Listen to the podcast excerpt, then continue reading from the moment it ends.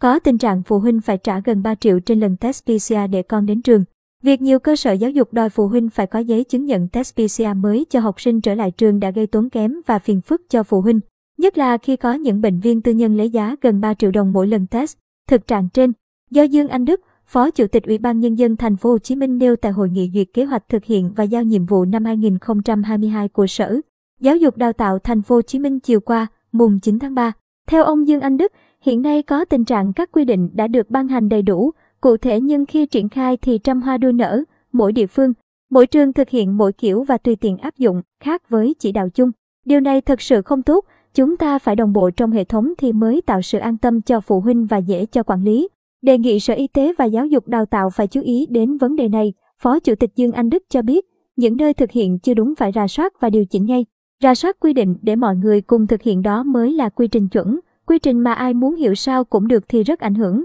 Ông Đức lấy ví dụ về trường hợp, văn bản của Ủy ban Nhân dân thành phố không hề yêu cầu, nhưng nhiều trường đòi phụ huynh phải có giấy chứng nhận test PCR sau thời gian cách ly mới cho học sinh quay trở lại trường. Nhiều gia đình đang cách ly, buộc phải thuê dịch vụ đến nhà để test, có bệnh viện tư nhân lấy giá gần 3 triệu đồng mỗi lần test PCR, gây tốn kém và phiền phức cho phụ huynh. Bên cạnh đó, Phó Chủ tịch thành phố Dương Anh Đức nhấn mạnh, trong thời gian tới, ngành giáo dục đào tạo cần đặc biệt lưu ý các nội dung trọng tâm. Đó là khẩn trương triển khai chương trình 2018, siết chặt tiến độ, bám sát thực hiện các đề án mà ngành giáo dục đào tạo đang được giao thực hiện. Ngoài ra, quan tâm, lưu ý đến các các trường ngoài công lập, các cơ sở đào tạo có yếu tố nước ngoài, các cơ sở giáo dục đi cô kế hoạch tăng cường quản lý cho tốt, tránh trường hợp như trường Việt Nam Phần Lan, đến nay vẫn chưa có pháp lý đầy đủ. Ông Dương Anh Đức cũng nhấn mạnh, hiện nay còn tồn tại nhiều vấn đề lơ lửng, có những chương trình giáo dục thí điểm nhưng không có thời gian kết thúc. Thí điểm phải có thời gian kết thúc để nếu tốt thì đưa vào quy định. Không lạm dụng từ thí điểm gây khó khăn cho cơ quan quản lý.